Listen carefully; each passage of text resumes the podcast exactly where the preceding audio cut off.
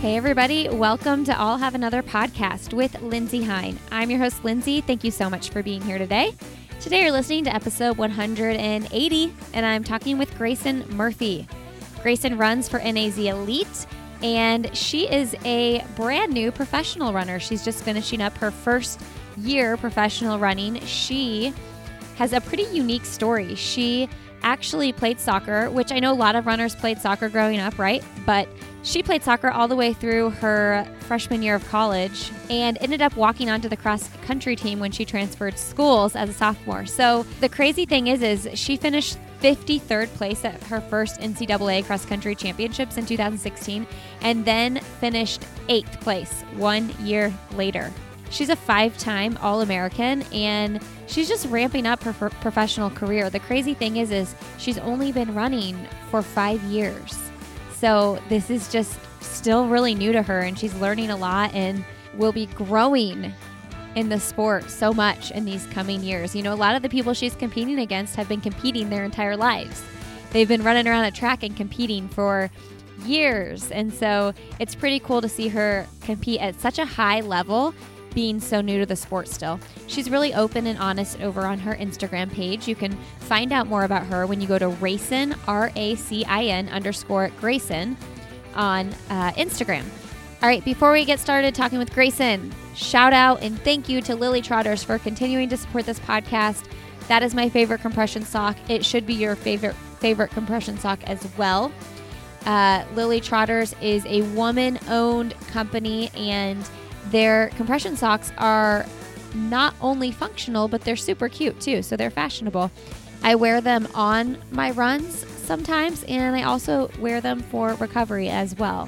I love putting on a compression sock after a hard run or long run. It just feels so good to pull them up over my calves. You all can save twenty-five percent off your order when you go to lily trotters dot com. Just use the code ANOTHER to save twenty-five percent, and I really hope you'll check them out.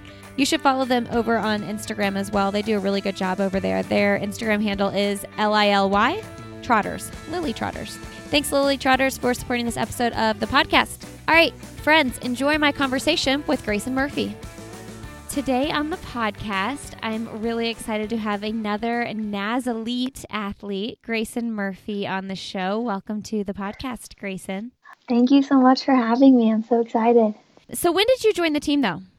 I joined in officially July of twenty eighteen, so last summer, um, and then I arrived in Flagstaff in August. Okay, you might, Grayson, you might be one of my youngest guests on the show. Really? I'm honored.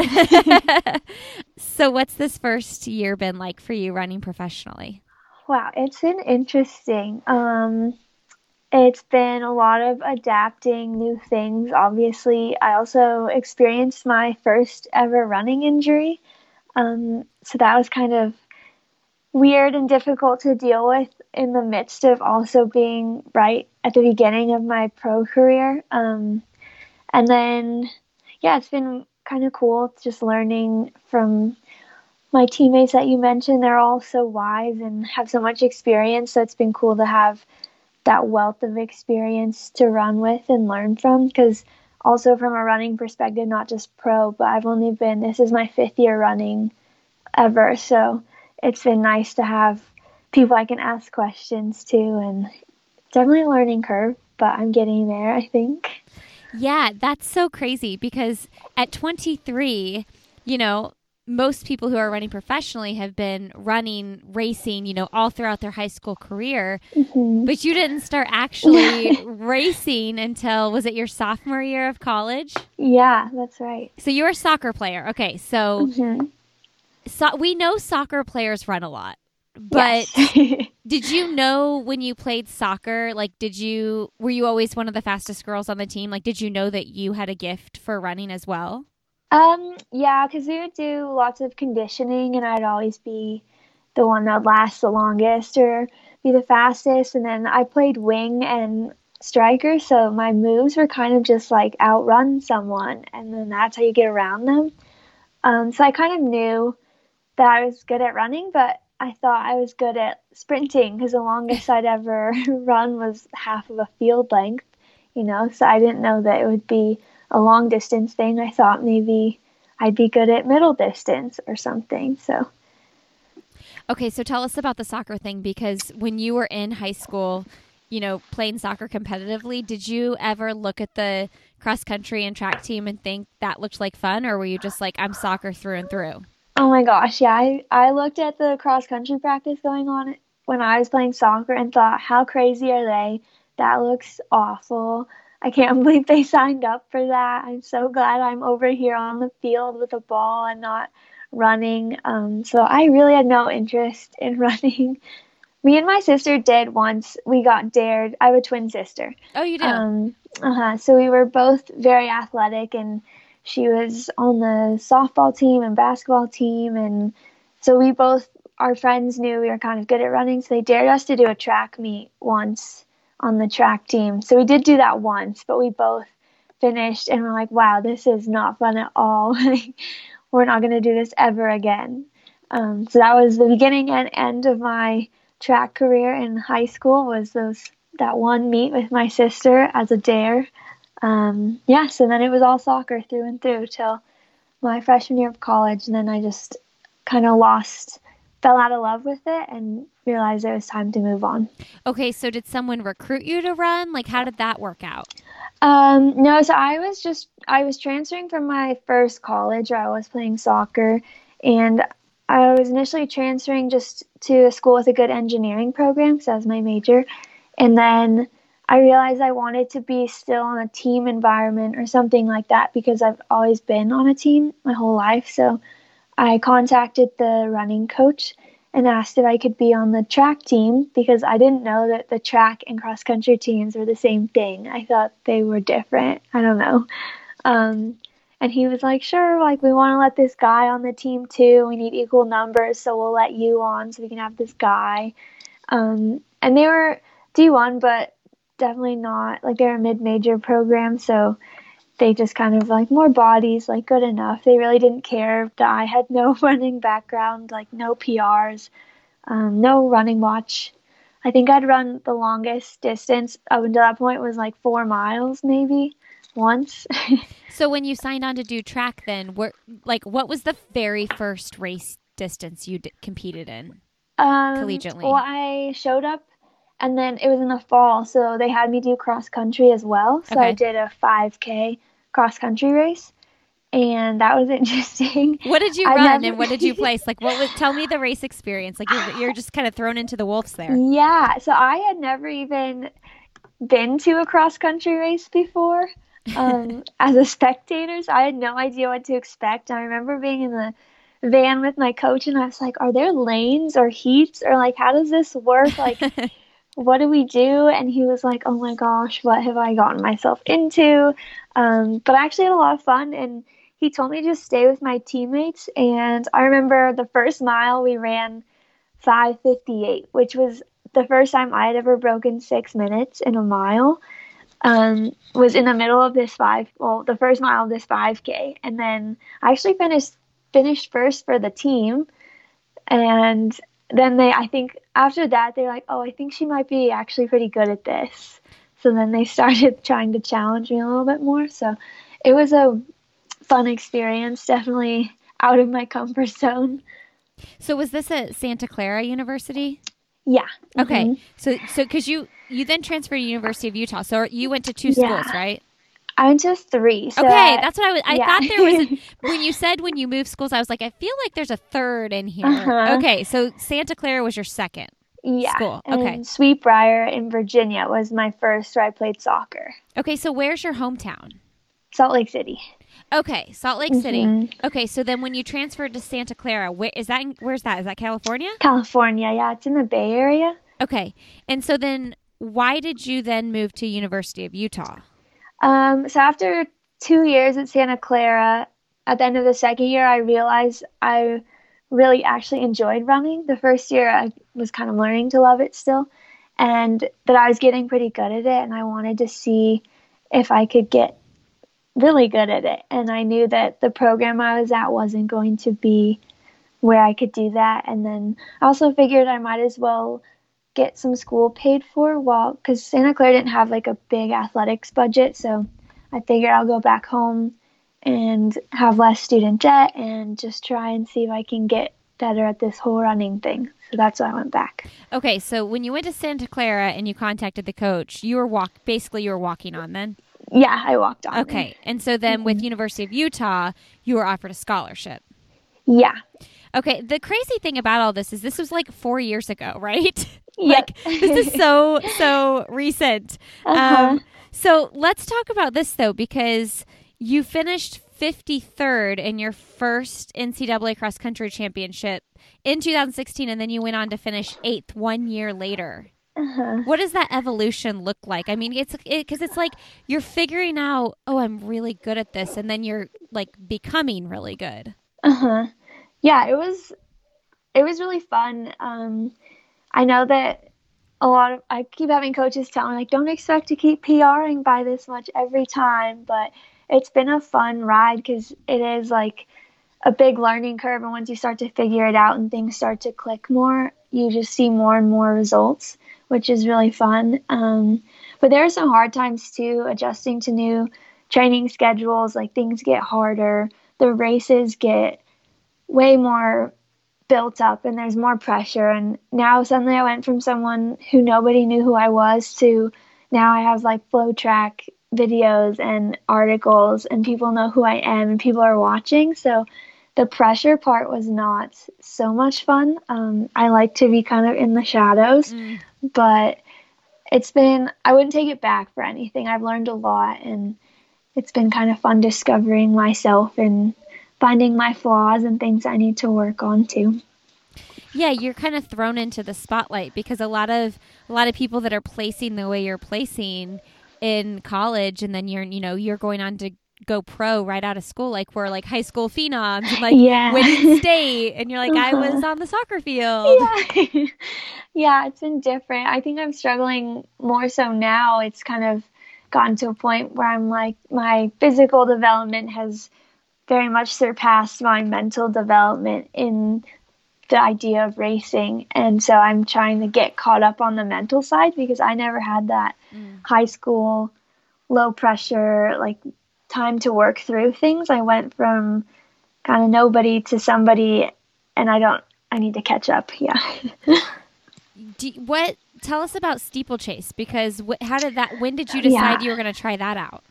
Um, so I tried that at Santa Clara after they realized I was pretty good at cross country. And then they were like, well, you played soccer, so we'll put you in steeplechase because you, you must be semi-coordinated. Um, so that was kind of fun. And that's when we started that. And then I think they realized too that that was something that I picked up pretty quick. So we just kept doing it because I just kept improving. Um, so that was a fun race. And it's not, I think ultimately I'll be better at longer distance, but for where I was in my development, I think it was a good call from the coaches to put me in a slightly shorter event just to make sure I can get some miles under me first. Yeah, but your first post-collegiate race was in the steeple, wasn't it? It was, yep. Was that, like, who, cho- who chose that? And were you excited that it was steeple? Did um, you want it to be a longer distance? Yeah.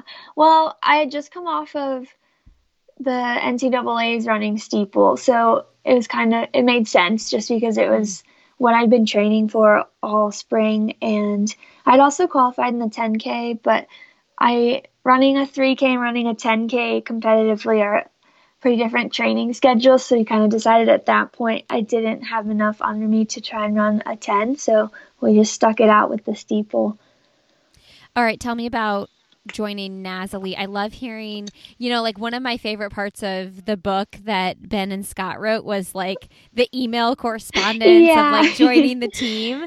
And uh-huh. I love hearing, you know, I recently interviewed Marielle Hall and I love talking to her about okay. like her joining the Bowerman Track Club and what that looked like when she p- kind of pursued Jerry. So uh-huh. what did it look like? Were you pursuing Ben? Was Ben pursuing you to join the team? How did that all shake out?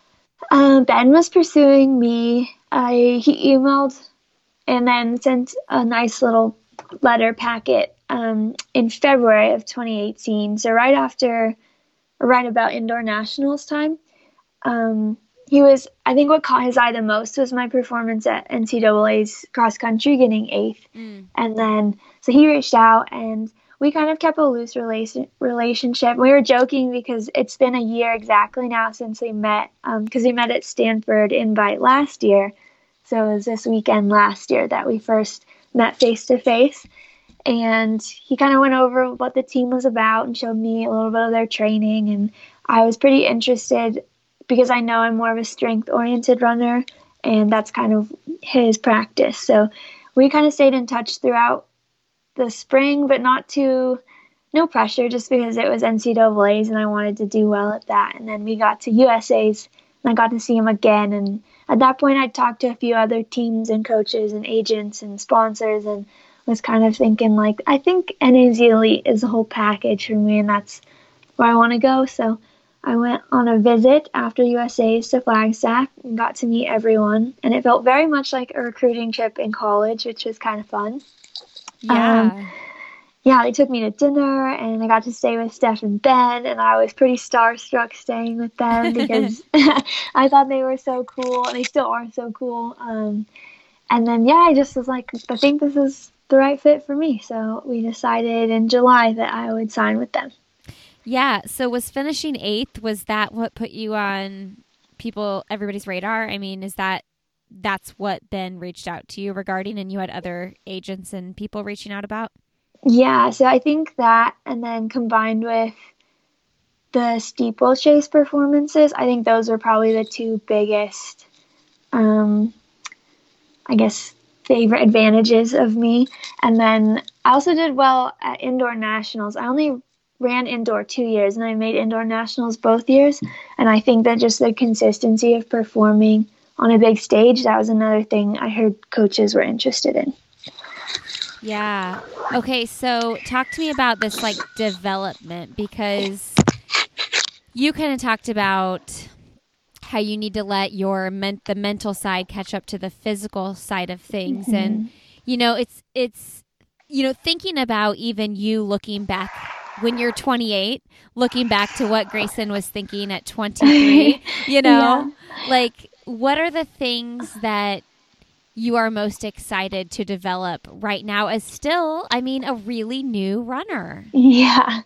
Um, I think I'm excited to develop. I kind of put this out in a post uh, yesterday, but I still struggle with pre-race nerves and anxiety around racing and trying to enjoy races, because right now they're not a very enjoyable experience for me. Um, so I think I'm excited to get to a point where I enjoy races and they actually are the fun part, like everyone says. And I'm excited to go through that personal development mentally and just be a little bit stronger and more relaxed about it all, which I've heard comes with experience. So yeah, hanging in there. you, like you can't just like create that in your head. Yeah. And a lot of these women have been running competitively since they were like twelve. Uh-huh. So I've got some major catching up to do. Yeah. Um, what are some things, like, do you talk with Ben about that? Do you talk with Steph Bruce about that? What are some things that, you, what are the action steps you're taking to kind of go in that direction?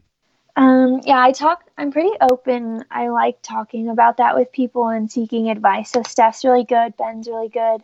Um, Scott's really good, my roommate, Scott Fauble, because he deals with anxiety too, and he's been a good sounding board for me. And then my college coach, I'm still really close with him, and he has been through all of this with me, so he knows me well, and he always has some pretty good advice about racing and being more relaxed. And then personally, I've been journaling and trying to stay busy. I made bullet journals and sell them now, and that's been a project. The selling part has been good to keep me busy, and then also using it as a journal and a tracker has been good to kind of keep me on track and focused and not spiral out of control. Um, and then I'm going to start working with a sports psychologist too, just to see if I can jumpstart this process, because I do need to speed it up, I think, a little bit quicker than most might need to. So totally. Um, we're going to see. Seeing as how you're already a professional runner. Yeah. um, So you do. So you're saying like the the creating of the journals, the marketing, the selling, like mm-hmm. having this like other passion outside of running is helping you kind of control your thoughts being in the space of like, oh my gosh, I have a race coming up all the time. Yeah, definitely. I'm kind of learning that I need.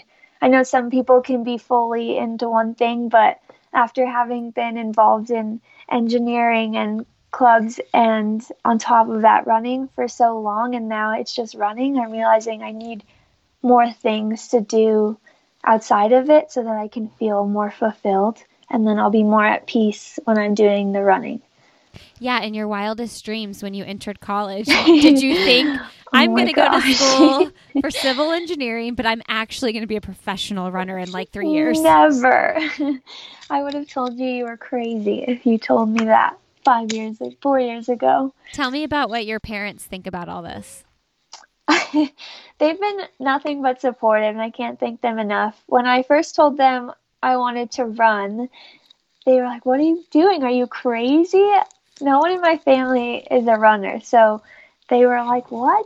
That's not fun. Why would you do that? um, but then they were like, whatever, like, we'll come support you. And it was fun for them too. Like, they've had to learn how to be a fan at a track meet and how to cheer. And it's different than a soccer game, and um, all the rules and heats and what that all means. So it's been fun learning curve for me and my family, figuring out the world of running together. But yeah, they're they're just supportive. They they might think I'm a little crazy and kind of their wild child, but that's okay. um yeah, so the N A Z program, do you say N A Z or N A Z? Uh, I say N A Z. Do other people say N A Z, or is it just, am I just this random podcast host? Uh, no, I it? feel like it's pretty half and half. Okay, good. All yeah. Right, cool. I'll stick with what I feel comfortable with. Okay. um, but the N A Z group, don't, don't they focus long-term on like the half to full marathon distance? And is that where you're headed? You're so young and new to it still, but are you like, is that, are your eyes on that bigger picture? Yeah, I think so. Um, for me, at least, that's years down the road, I would think. But I think that I feel more comfortable the longer we go and the more kind of a, a strength race that it is. And I know Ben knows that, and that's part of the reason we felt like we were a good fit for each other. So I don't see that very soon, but I think in a few years, that's probably where I'm headed. Okay. I wasn't sure what the structure looked like when new mm-hmm. newbies out of college signed on and, and kind of were headed there, but you can't jump, you can't jump yeah. all in. No, um, I'll be pretty much in the five and ten K range for a little while here. I'm running a ten mile this weekend at Cherry Blossom. Oh, okay. But that will be my longest race probably all season. So, okay. But So talk about that, because you you mentioned you had your first injury. So when was that? Yeah. What was it? And how long have you been back? So that was, let's see, it started, I think it was kind of rolling over from track season last year, just because it was so long. The N C double A system is kind of brutal. Um, so I think it, it started in July, but we didn't really, I didn't have to stop and take time off until October. And then it felt like plantar fasciitis, but once I got an M R I, we realized it was actually torn. Oh. So I had to take six weeks off of running, and then another six weeks of just cross-training, and then was kind of on the Altergy for another two, three weeks before I got back to running on the ground. So I wasn't running again till January first, I would say. Um, so it was a good two months, two, three months of being kind of out, out for the count that I was dealing with, but it's gone. Haven't had any problems since. How'd you deal with that mentally? You know, that was probably my biggest mental challenge to date with running. Um, I went home for a while to Salt Lake just to get, I had more access to healthcare there, and then just being around family and friends and not being in an environment where all you know is running. That was really helpful for me. Um, I got into cross-country skiing thanks to my boyfriend. And so that was a good like distraction and new sport to learn. And it was it kept me fit and healthy, but it didn't put any strain on my planner. So that was kind of a good thing, and just getting into other things that I didn't have time to do else. Otherwise, uh, the journals, that's kind of when that all happened as well. Oh, okay, that yeah. makes sense. Mm-hmm. Okay, two follow-up questions with that. Um, yeah. Where'd you meet your boyfriend, and how long have you been dating? We've been dating almost two years, and I met him at the University of Utah as well. He's a skier there. So, okay, okay, cool. Yeah, also in the athletics department. Awesome. Um, now, where does he live now? He's still in Salt Lake, and he has one year left of school. Okay, so he's younger. You're dating mm-hmm. a younger man. I am, yeah. Robbing the cradle. What's his name? Logan. Logan. Okay, uh-huh. So how's long distance going? Is it hard? It is hard. Um, we had been together, like, pretty much attached to the hip until I left. So over a year, and then I left. So that was hard, suddenly not being with him, but I think we're dealing with it really well, and Salt Lake is only an eight-hour drive from here, okay. So we've been able to manage and kind of see each other about once a month, so it's not been too bad. Okay, so what does he think of, and what is your what do your parents think about you having a dude roommate?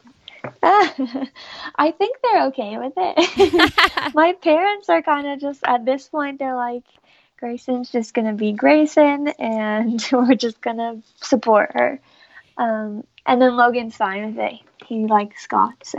Yeah, do you yeah. get like a big brother vibe from Scott? What is that like? I do, yeah. He has a sister that's my age, so I feel like I'm like a good substitute while he's away. What have you learned most um, in in this long eight months that you've been on the team? Like, what are some of the biggest lessons you've taken from people like Scott and Alphine and Steph, and who do you run with most? Um, well, I also live with Alice, and so I run with her quite a bit, and we're really close.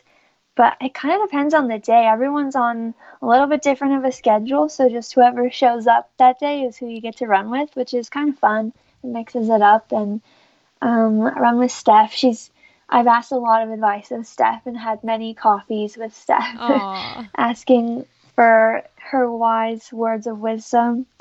Um, but I think I've learned probably just that it's a process, and it's different than college where you're not trying to gear up for the next N C double A's. Like, you can take more time and be more respectful of your body and kind of what you need in order to reach your goals, which may be farther away than what you would have had in college.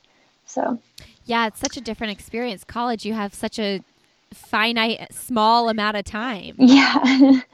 yeah, you, it's, it felt like you're just always on to the next season and on to the next championship race. And you're always just trying to hold it together for that. And I'm learning now to speak up when things don't feel right. And that's something Steph is really good about, is whenever something feels a, you know, a little bit off, she's on top of it and getting it taken care of. Like, she's not going to wait for it to become a problem, um, which is not the mentality you have in college. So it's been a good learning experience to know that you should take responsibility early for things. Is it weird to, I mean, it's like you and Steph are competing at the same level. And is it, what is it like to see? So Steph and I are the same age, and we both have kids, and like, what's it like to see her in such a different phase in life than you, but still doing the thing that you love and want to do for years? It's super inspiring. Um, and it really emphasizes the thing that you need to be patient, and it is a process. And she is, let's see, she's thirteen years older than me. Yeah. So like, and she's where she is now, and she's really awesome, but it's taken that long to get there. And so it gives me hope that, like, I don't need to be running thirty-two flat tomorrow. Like, I can have a couple years, and I can take my time, and it will come. Talk to me about the plantar fascia thing, because Man, that's an injury that I, man, it just oh. like, it. it's so nagging. It's like it the second I, I have anything that feels like it's plantar related, I'm like, oh my gosh, I can't like, even because uh, it'll linger and linger. Right. Um. So what are you doing precaution wise? Like you, I mean, two uh, full months is a long time to take off for a pro, but yeah. like, what else are you doing now proactively? Um, I get dry needled pretty regularly, and I found that I respond really well to that. And if for anyone that doesn't know, it's kind of like acupuncture, just a little bit deeper, and then you hit kind of trigger points or tight spots in your muscle, and you'll feel a release. Oh. And that has seemed to really help, especially my calves get tight, and I kind of figure out that's the problem. It like pulls my plantar up. So if I can keep my calves loose, then I'm okay. Um, and then massage is always a go-to as well. How often do you get massages? Right now, probably only once every other week, um, and then I'll get dry needled in between. All right, so you have the cherry blossom coming up. Mm-hmm. Who's the competition there? What does that look like? That's in D C, right? It is, yeah. Um, I actually don't know. We, I'm having my meeting with Ben, Coach Ben, this afternoon, so I haven't seen the start list yet. Um Because I think for me, since it's my first ten mile and first really long distance race, we're going to be kind of conservative and just make sure I get through it and do it well. So I think my competition is going to be me in that race. Are you going to talk to him about controlling the nerves before the race? Is that one, yes. of, one of the talking points of the meeting? Yes, definitely. I I need all the help I can get in that department. So every race, I'm kind of like, what do I do? Give me something to work on. Yeah, the ten mile distance, it's like you're just short of a half marathon. And oftentimes, uh-huh. like ten miles is the point in the half marathon when you either die or you can, like, you know, really kill it but, for the last five K. Yeah. So it's kind of a nice, fresh distance. But I'm sure Be, seeing that it's, what is it, four miles longer than your longest? Because yeah. your mm-hmm. longest is the ten K? Yeah. That's exciting, though. Yeah, I think I get excited about that because it is so new, and so I, I have less expectations yeah. for myself and less pressure, so I get, I think that's why I like doing new things more often than not. Yeah, you're like, it's like when you did your first cross-country race. Like, you did, uh-huh. you, you were the new girl. Nobody, nobody knew who you were or what you were bringing to the table. Yep. And you can show up at the cherry blossom and do the same thing. Yep. I can just do it my race and no one needs to know. Yeah. Hey, everybody. I want to take a quick break and thank a sponsor for this episode, which is FabFitFun. FabFitFun is a seasonal subscription box with full size, yep, full size beauty, fitness, fashion, and lifestyle products. It retails at forty-nine ninety-nine and has a value of over two hundred dollars. You all can use the coupon code ANOTHER for ten dollars off your first box at fab fit fun dot com. So these boxes sell out fast. Sign up for yours today. You will open that box and feel like it's Christmas morning. One of my favorite things that I received in my box this time is a really cute jewelry holder and also some really awesome moisturizer for my face. They have products from Glam Glow, Kate Somerville, Anthropologie, Juice Beauty, and so much more. All right, so you guys don't miss out because these boxes sell out fast. Check out fab fit fun dot com and use the code ANOTHER so you can save ten dollars off your first box, making it only thirty-nine ninety-nine. Again, that's fab fit fun dot com and use the code ANOTHER. All right, friends, let's enjoy the rest of my conversation with Grayson Murphy. What are your long-term goals for the sport of running? Um, I'm still, I think, in the process of figuring out what I do actually want. I know people, if they've been running for longer than me, probably have a better idea, but I think everything seems so open to me still that I would just, I'd be really happy if I could just define my career as successful, however that may be, whether that's making an Olympic team or making a trail running team or PRing or doing something just that I think is successful for me. That's kind of my general goal right now. Um, I think if I can figure out kind of what I want out of the sport, then I'll have a better idea of more specific goals.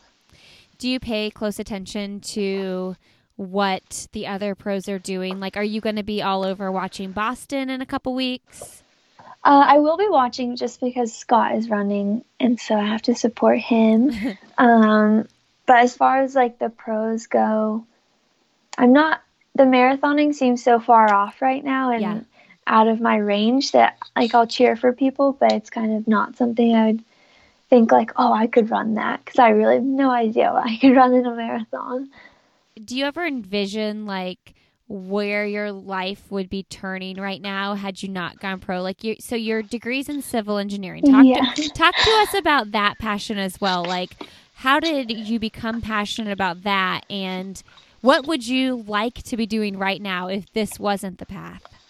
Um, I think that, so I started engineering because I was good at and really enjoyed science and math, but I wanted a little bit more of a creative outlet than just a straight mathematics degree. And I like being outside as well. And so that's kind of where the civil um, specific specification came in with engineering, because I can work on dams. I'm pretty interested in water works and hydrology. Um, so I can be outside working on dams and looking at rivers and streams. And so that kind of combined two things that I liked. And then I think I think about this a lot, but I think if I wasn't running, I'd be working at some engineering firm somewhere. And I would hope that I would like it, but I'm not one hundred percent sure that I would like being at a desk all day.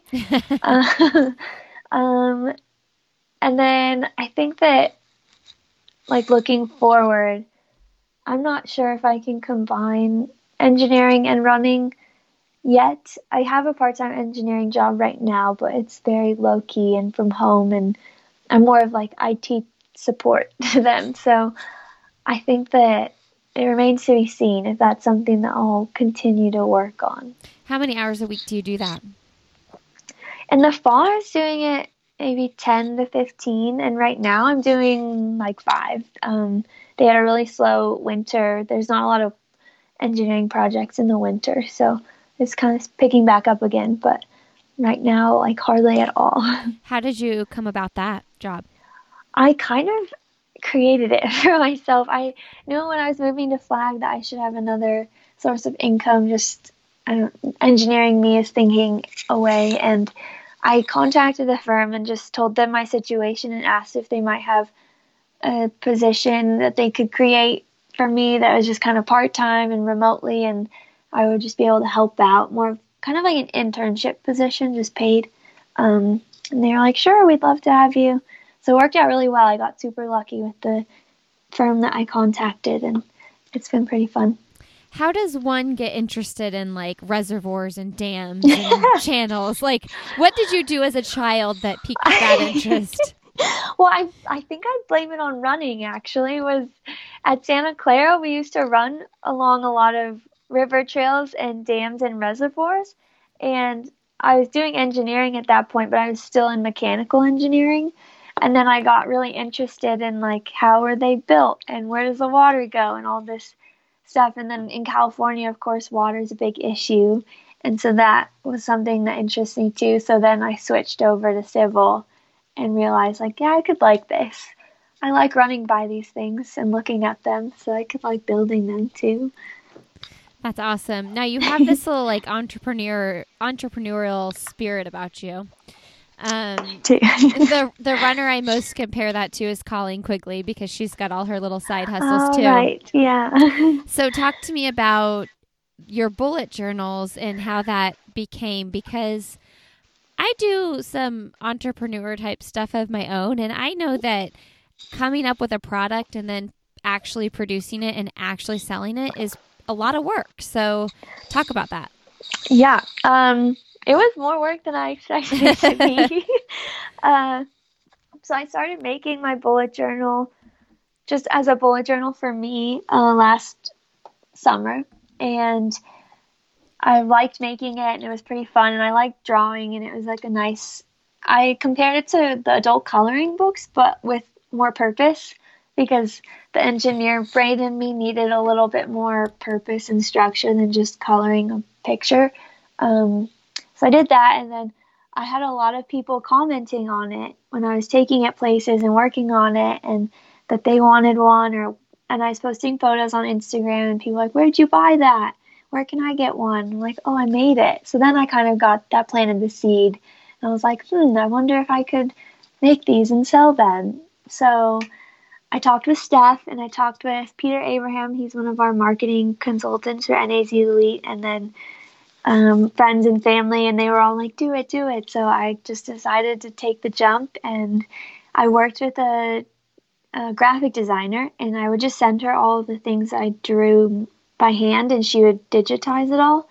And then we compiled this bullet journal, and um, I worked with the uh, results uh, or Reliance Printing in Flagstaff, and so local printing company, and they're really good, and they helped me get the paper and the cover and everything all picked out. And then yeah um Jen, Ben's wife, helped me set up my website to sell it on my website, and then it was kind of just up to me to market the product.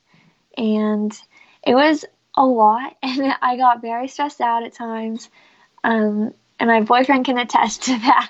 He was my rock the whole time, but I learned a lot from it, and I wouldn't take it back, and it was a really fun experience learning, kind of just throwing myself into marketing and making a product, because that was not related to engineering at all. So I had no background on that, but it was fun. I liked it. Yeah, you know, it things like that sometimes seem simple from the outside looking in. I mean, I had this like plan to do these just like pretty general custom, not custom, general marathon training plans where they're like beginner, intermediate, and advanced. And uh-huh.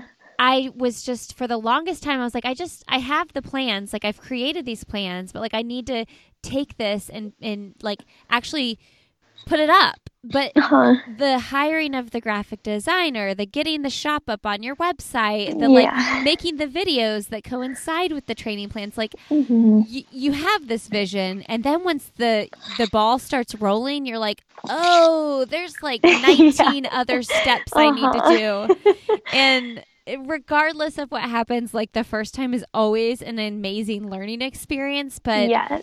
I don't think people who haven't done it realize how much work it is. Yeah, it was, I, I didn't realize how much work it was until I was too far in to back out. And yeah. Then, your simple like, product turns into so many, so yeah. many like steps to make it actually something right. that people can purchase. Uh-huh. So, so so what are your goals with it, though? Because so you launched it, so that is it twelve months? Like, is it January to to December, or can people use it throughout the year? How does that look?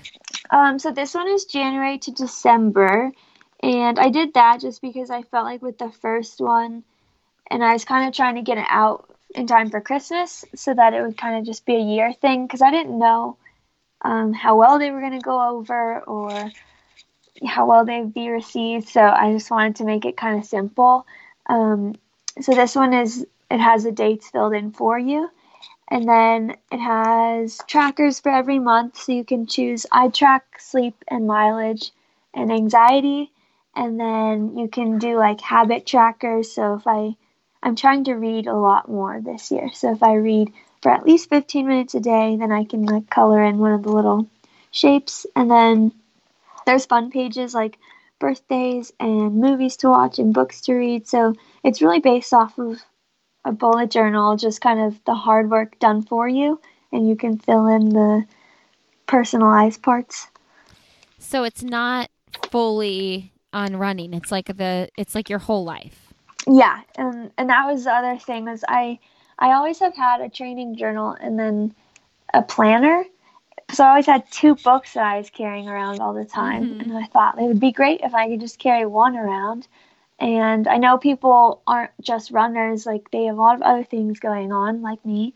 So it's nice to have, I have a training section on the top, and then on the bottom, it's just like every day, like meeting with Steph at Tourist Home today, or time to race, or just appointments and general life things, um, all in one convenient place. Oh, I love it. So you use the bullet journal that you sell. You you use it every yes, day. Yes, I do. I do, I do. I want to circle back around to the mental thing really quick, because I just, okay. looking at your post about your ten K, and Um, I think it's important to talk about this because wh- it, this is Grayson's most recent Instagram post. Um, you're talking about how you had a huge personal best, but you're still disappointed in how you mentally engaged and how mm-hmm. you you say, I did not give it one hundred percent effort. Yeah. Man, that's hard to admit. Yeah. Because you want to walk away and say, I left it all out on the table, but like, right. when do you know for sure that you've done that? And when you're racing as a pro, to be able to admit that you feel like you didn't put it all out there, that's pretty big. Yeah, um, it was pretty vulnerable post. I was a little nervous to post it. Um, so y'all never know how those things are going to be taken, but I got a lot of positive response from it, and it's true. I I try and be pretty authentic and real on Instagram, and so I wanted to say what I was feeling, and I wasn't trying to beat myself up about it. I just know that, like, from my fitness standpoint, it was a great P R, but at the same time, I know that I could have run faster and that I didn't push myself to do so because I kind of gave up or had like a mental lapse before and during the race. So I just wasn't able to give it everything I had. And I think I know that, and I want people to know that too, because everyone was like, wow, great job. You had such an awesome race. You must feel amazing. Such a huge P R. Um, but I really was, it felt like I ran fifty seconds slower than my P R from how my mental game was during the race. So that's encouraging, though, because you're facing that now. Right. I, I hope so, at least. Yeah. I'm hoping. When was that? Friday. That the race was Friday? Yep. Okay. Mm-hmm. Was that your first race back from injury? No, I raced in February at U S Cross, and then um, qualified for N A C A C with Team U S A, and then raced in Trinidad two weeks later. So this is my third race back from injury. I mean, that's that's pretty big after taking two months off and just starting to run again in January. Yeah. And you got a ten K P R? Yeah. Wow. Um, that's impressive. Thanks. I yeah, I'm like the P R is good, but I, I feel like I let myself down on the other side of things. Yeah, so are you having a hard time celebrating a best time because you're knowing that it could have been more? I don't want to say that sounding negatively, but that's what the struggle is. I think so, yeah. I haven't been able to really celebrate it at all. I haven't felt good about it since I raced, um, just because I know deep down, like, what happened. And that's a hard thing to admit to yourself, much less to thirty-five thousand other people following you. But yeah. I think sometimes when you say it, it, once you say it to the people, it's easier to admit to yourself too. So. Oh. oh, and so, and that was fi- a personal best by fifty seconds. Uh-huh. Okay. That's a lot. Yeah. Yeah. I feel, I mean, I mean, I'm not, I feel like that thirty-two flat's going to be here way before you turn thirty. I hope so. What does, what does, um, like this post, did you talk to Coach Ben about this before the post or after the post, or did he kind of know you were processing that? Yeah, I think he could see, and you can, that photo that I posted with it is from the start line, and to me and my family and friends, close friends, it's like pretty obvious how disconnected I am, mm. it, that I'm not really present and ready to race.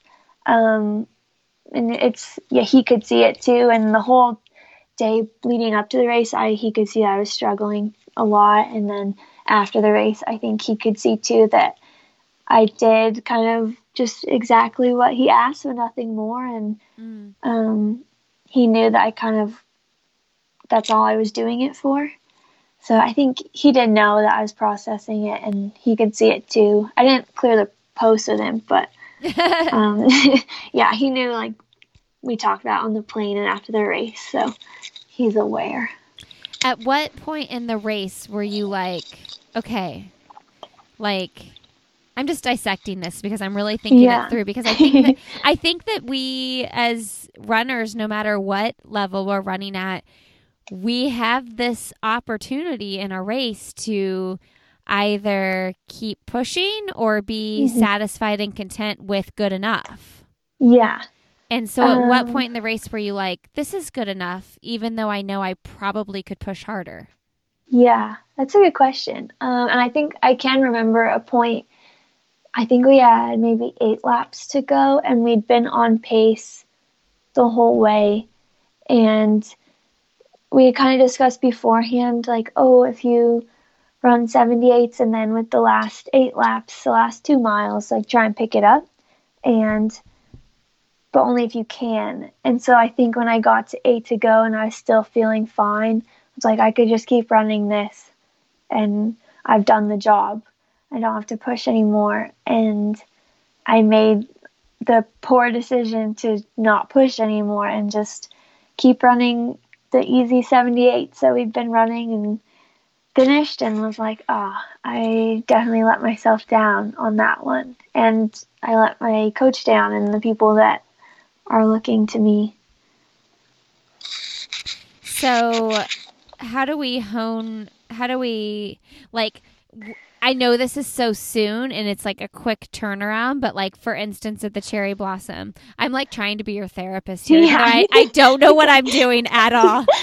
I'm just thinking it through. Like, if this were me, I'm like, mm-hmm. what, what do you think? So come mile seven at the Cherry Blossom race, like, and by the time this episode gets posted, you guys, her, she'll have been done and raced that race. Yeah. um, but like, how do you think you can process that differently mid-race, knowing now you know, like you're like, I did that. Yeah. I, I felt those nerves. I, I gave into those feelings. Now how do I how do I conquer it differently? I think now maybe going in, knowing how bad I felt after the race, giving into it, I can try and remind myself if that feeling comes up again at Cherry Blossom, like remember how bad you felt mm-hmm. for the whole week after Stanford? Maybe push this time so you don't feel like that and feel like you let yourself down again. But well, yeah, I really... also think go ahead. Pre-race. Oh, I think um, my big problem came from like nerves and thinking too much before the race. So if I can get excited to race and not dread how nervous I get about it, then that will help me to not have those feelings to begin with during the race. Yeah, totally. Now, what are you most excited about post like this season? Like what's going on this summer? What are the plans for the fall? Um, we don't really have any racing plans in the fall yet, but I am excited to maybe do my first trail race um, after the track season wraps up and right before my break. I think Ben has agreed to a short ish trail race um just for fun because I think that would be something I would enjoy, and then a time off of running a full break, which is always nice, and going home. And then yeah, I don't really have any plans, just seeing the boyfriend and catching up with people. I think it's cool that Ben's going to have you and let you do a trail race because is that that doesn't seem very um very usual. Is that something out of the ordinary? Is it because you want to come back to like the root of why you love running and that you think that'll like inspire to be excited? Yeah.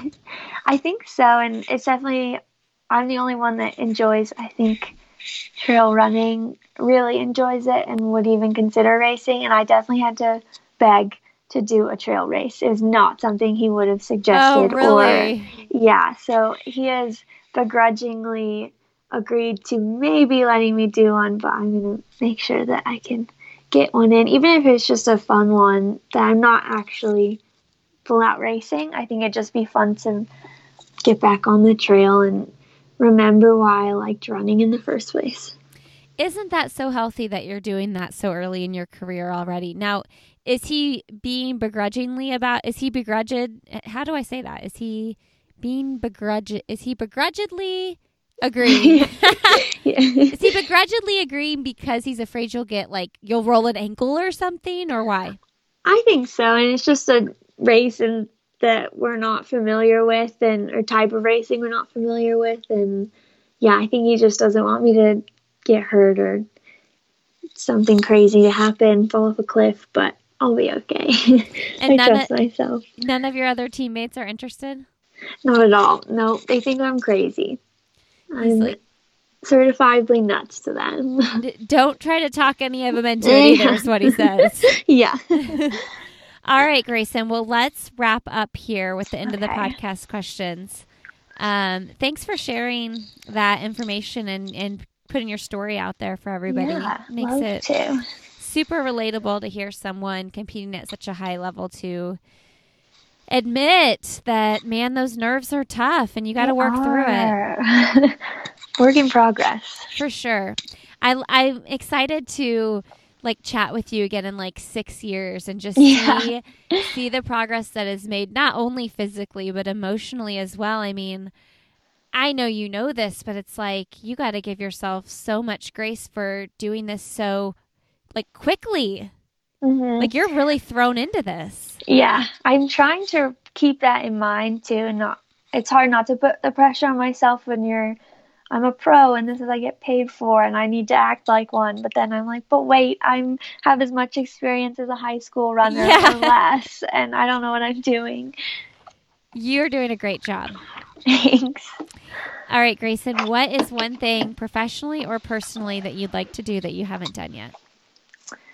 I do have a bucket list that I keep also in my planner in case um, you have a planner, but no, I'm just flipping to the page because I wrote some good ones down. I always forget these things. Um, I would love to win a race. Um, whether I don't really put a lot of like what race or what time or wherever, but I haven't done a lot of winning because I've just been kind of keep throwing into higher and higher level races. Um, so I never really had a chance to win. So my goal or something I look forward to is to learn how to win, because I definitely think that's something to be learned. Um, and then personally, if I can just kind of learn how to conquer my anxiety, that would be a big life goal for me. And is this race anxiety or is this anxiety in general? Anxiety in general, I think. And I think that would help with the race anxiety, but definitely would like to live a more anxiety-free life overall. I hear you, man. I hear you. It's I, I feel those feelings. Yes, yes, yes. Yeah. What is an accomplishment you're most proud of?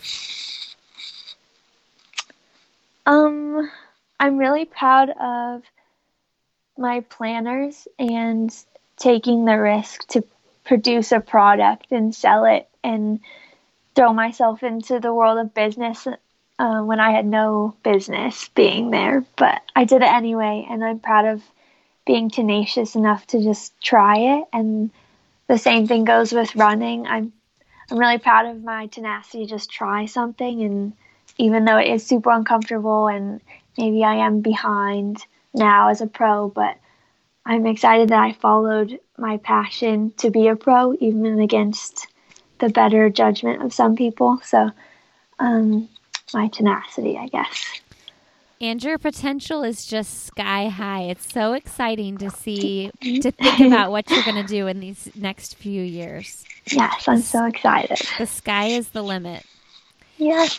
Did you ever think about, too, when you launched your journals, like, I feel like when you put a product out, and like for me, that's this podcast even. It's like when you put something out for the world to either hear, see, buy, listen to, mm-hmm. it's like you're kind of in this vulnerable state. Like, will they like it? Uh-huh. What will they yeah. say? Yeah, and it's like um, directly being judged on your work if people are buying your product or not, which was a scary thing. I didn't know if I wanted to know yeah. that. Yeah, it's hard. And then you're yeah. like, well, they spent money on it. And if they don't yeah. like it, then they're they have a right to complain about it because they yeah. paid for it. Yeah, it's hard. I've been trying just to not let myself down that rabbit hole. Well, it's a big move. And it's it's also a big accomplishment to do um, at twenty-three while you're pursuing your professional running career. And I think that those things are going to serve you really well. Like, you are getting your ducks in a row, like knowing to pursue those other passions. Yeah, I'm hoping it all, I'm laying a good foundation that it will all kind of come together. Are you planning to do another one next year, but like differently, or just for the new year? What is um, more yeah, in the future? I think if I did one again, I would make it so you could fill in the dates, and so then it could be bought. It wasn't such a time sensitive thing. You could buy it whenever during the year. Um, I think a lot of I've had some comments that high schoolers want it, but then it's not on an academic year. So that's hard for them because then they need like two kind of. Yeah. Um, so yeah, I think I would make it so you could fill in the dates. Oh yeah. You got to market that to all those cross country and, yeah. and track teams, all those college and high school teams. Yeah. If you could have coffee, cocktail, or tea with someone fun, motivating, or inspiring, who would it be? Um, the last time I answered this question, I think I said Ernest Hemingway, okay. But I've since changed my answer, I think. Um, and I would want it to be with definitely an author. So right now, um, I really like Gabriel García Márquez, and he wrote one hundred years of Solitude and Life in a Time of Cholera.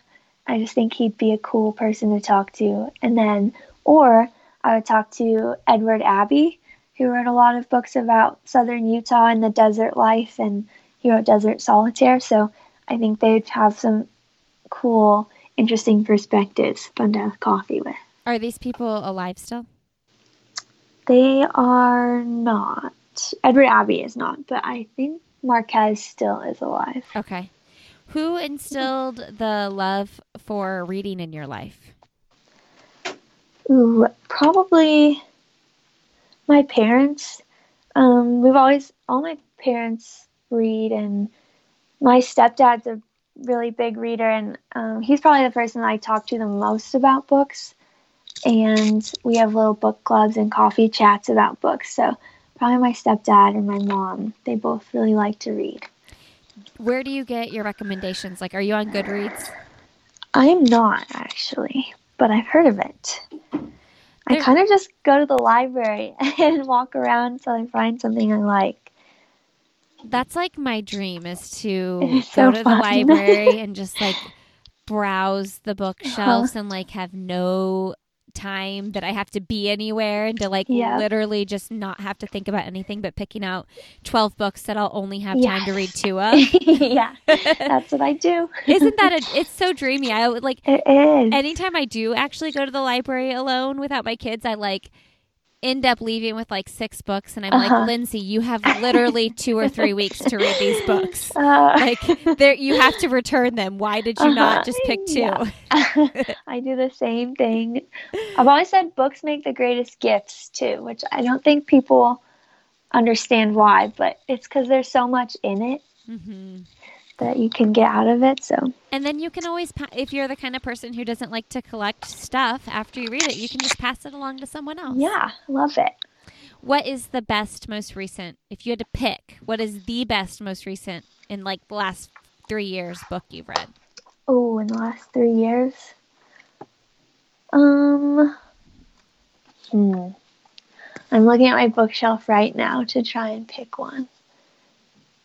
Uh, as far as running books go, I read Let Your Mind Run by Dina Castor, and that was really eye-opening, and I felt like in her younger years, um, post-college, her experience sounds a lot like mine right now, and although I don't have the background that she did in high school, um, she kind of stout- started from the ground up again after college, and so that was inspiring to know that the American record holder wasn't always that way.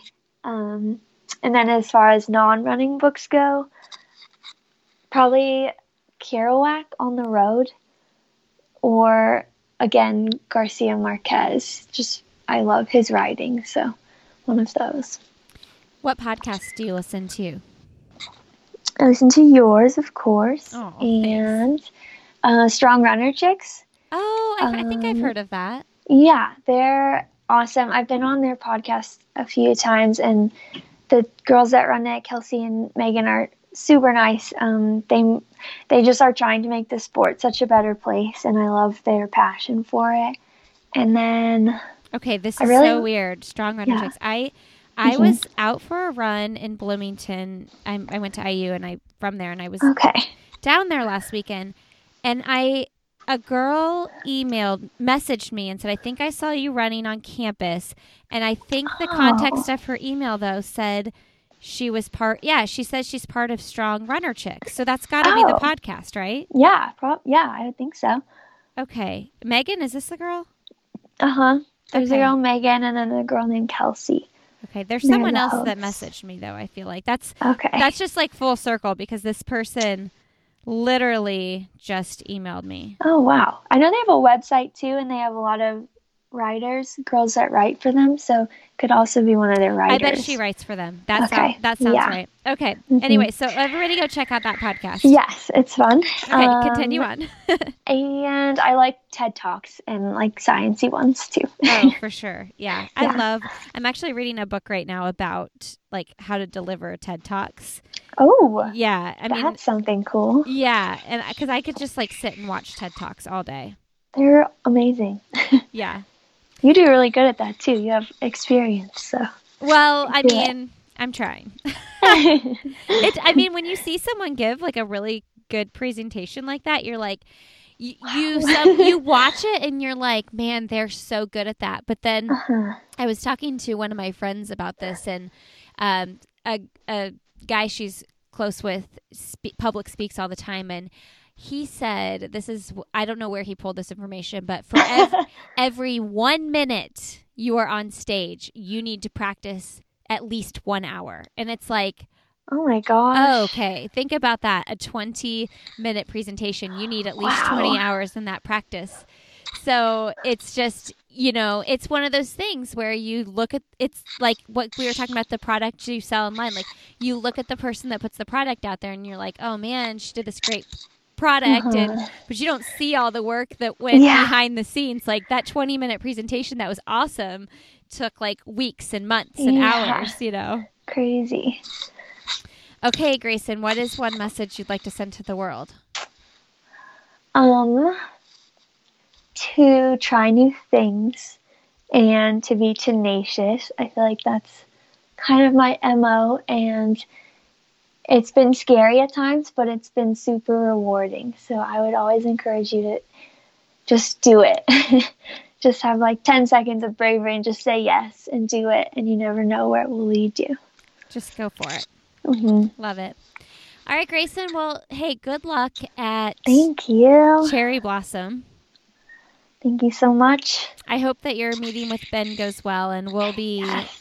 Looking forward to see how you do in that race, and I hope it feels freeing and exciting to you. Thank you. All right. Have a great day. Thanks. Bye. Bye.